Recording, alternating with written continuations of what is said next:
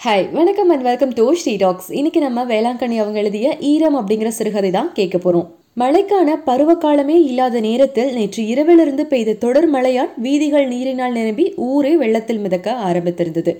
தாத்தா ததா வீட்டுக்கு போலாம் என மீண்டும் அணத்த ஆரம்பித்தான் கேசவ்.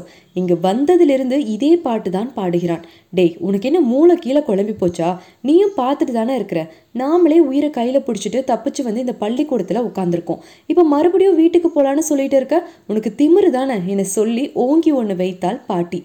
வீலென கத்தி அழ ஆரம்பித்தான் கேசவ். கண்ணு கெட்டிய தூரம் வரைக்கும் வெள்ளம். வடிகிற வழியவே காணும். ஆள் ஆளுக்கு தண்ணி போகிற பக்கமெல்லாம் ஃப்ளாட்டை போட்டு வீடு கட்டி வச்சிருக்காங்க.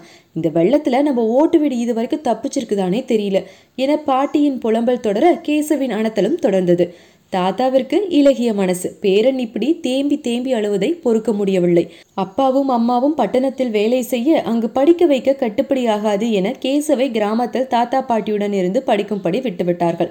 அவனும் ரொம்ப நல்ல பையன். படிப்பில் சுட்டி உதவி செய்வது கெட்டி. மரம் செடி கொடி விலங்குகள் அனைத்திடமும் ரொம்பவும் பாசமாய் இருப்பான். அவனது அழுகை தொடர்ந்து கொண்டிருந்தது. தாத்தா தாத்தா வீட்டுக்கு போலாம். என்னை ஒரே ஒரு வாட்டி கூட்டிட்டு போங்க ப்ளீஸ் என அவன் அழுக ஆரம்பிக்க சரி சரி அழுகாத. வீட்டுக்கு எப்படி போலான்னு பார்க்குறேன் என்றவர் அதற்கான தயாரிப்புகளில் இறங்கினார். ஒரு பெரிய குச்சியை துணைக்கு எடுத்துக்கொண்டார். துண்டை இடுப்பில் நன்றாய் கட்டிக்கொண்டார். கேசவை தூக்கி அவரது தோளுக்கு மேல் உட்கார வைத்துக் கொண்டார். இவரது செயல்பாடுகள் பிடிக்காத பாட்டி முகத்தை திருப்பிக் கொண்டாள். கேசவ நல்லா இறுக்கி பிடிச்சிக்கோ. தண்ணி ரொம்ப வேகமா ஓடுது. மெல்ல நடந்து நம்ம வீட்டுக்கு போயிடலாம் என தாத்தா கூற சரிங்க தாத்தா என சொல்லி தாத்தாவை இருக்க பற்றி உட்கார்ந்து கொண்டான் கேசவ். வெள்ள ஓட்டத்தின் ஊடே மெல்ல அடிமேல் அடி வைத்து நடக்க ஆரம்பித்தார் தாத்தா.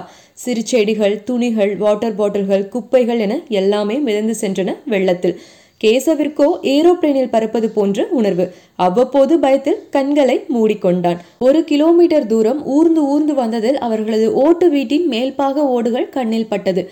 மற்ற சுவரெல்லாம் தண்ணீரில் அடித்து போனதை புரிந்து கொண்டவன் மீண்டும் கத்தி அழ ஆரம்பித்தான். டே கேசவ் அழாதடா அதான் பக்கத்துல வந்துட்டோமே. தாத்தா வீட்டில இருந்து எல்லாமே தண்ணில அடிச்சிட்டு போயிருக்குமா?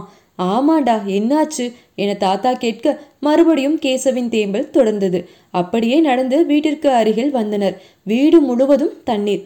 தாத்தாவின் மேலிருந்தே அங்கும் இங்கும் பார்த்தான் கேசவ். என்னடா தேடுற? அப்படியே வீட்டு வெளியே ஒரு சுத்து சுத்துங்க தாத்தா என கேசவ் கூறினான். என்னடா சொல்ற? நம்ம வீடு எப்படா கோயிலாச்சு? வீட்டுக்கு பின்னே போனதும் ஒரு சத்தம் கேட்டது. செல்லம் என இவன் சத்தம் போட சட்டென்று இவனது கைகளுக்குள் தாவி வந்து அமர்ந்து கொண்டது ஒரு நாய்க்குட்டி.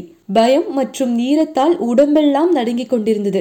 அதனை இறுக்கி கட்டி கொண்டான். ஓ இதை காப்பாத்த தான் அழுதியா? ஆமா தாத்தா. ரெண்டு நாளைக்கு முன்னாடி தான் வீட்டுக்கு தூக்கிட்டு வந்தேன். செல்லன்னு பேர் கூட வச்சேன். ராத்திரி நான் தூங்கிட்டு இருக்கும்போதே என்னை கூட்டிகிட்டு அங்கே போயிட்டீங்க. அப்போ இருந்து என் செல்லத்தை காப்பாற்றணும்னு தவிச்சுக்கிட்டே இருந்தேன். பாருங்க இது கூட நான் வருவேன்னு காத்துட்டு இருந்தேன்னு சொல்லுது. என சொல்லி கலகலவென சிரித்தான். கூடவே பவ் பவ் என மென்மையாய் குறித்து சிரிப்பில் கலந்து கொண்டது அந்த நாய்க்குட்டி. மீண்டும் கேசவோடு நாய்க்குட்டியையும் மேலே உட்கார வைத்துக்கொண்டு நடக்க ஆரம்பித்தார் தாத்தா. இப்போது இருந்த உற்சாகமான நிம்மதியான மனநிலையால் மீண்டும் விமான பயணம் போலவே தொடர்ந்தது கேசவின் தோல் பயணம் முற்றும்.